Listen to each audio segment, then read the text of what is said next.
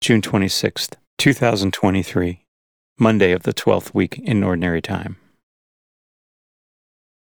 A reading from the book of Genesis. The Lord said to Abram, Go forth from the land of your kinsfolk and from your father's house to a land that I will show you. I will make of you a great nation, and I will bless you. I will make your name great, so that you will be a blessing. I will bless those who bless you, and curse those who curse you. All the communities of the earth shall find blessing in you. Abram went as the Lord directed him, and Lot went with him. Abram was seventy five years old when he left Haran. Abram took his wife Sarai, his brother's son Lot, all the possessions that they had accumulated, and all the persons they had acquired in Haran. And they set out for the land of Canaan. When they came to the land of Canaan, Abram passed through the land as far as the sacred place at Shechem, by the terebinth of Moreh. The Canaanites were then in the land.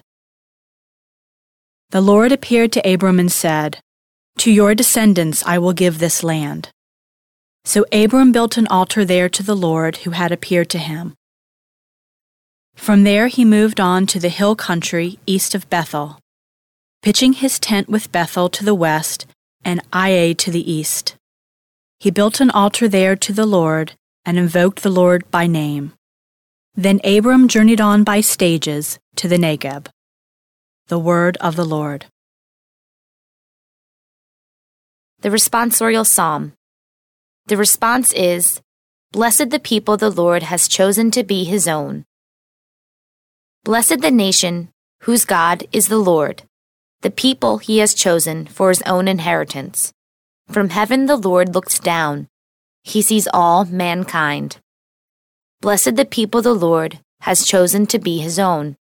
See, the eyes of the Lord are upon those who fear him, upon those who hope for his kindness to deliver them from death and preserve them in spite of famine. Blessed the people the Lord has chosen to be his own. Our soul waits for the Lord, who is our help and our shield. May your kindness, O Lord, be upon us, who have put our hope in you. Blessed the people the Lord has chosen to be his own. A reading from the Holy Gospel according to Matthew.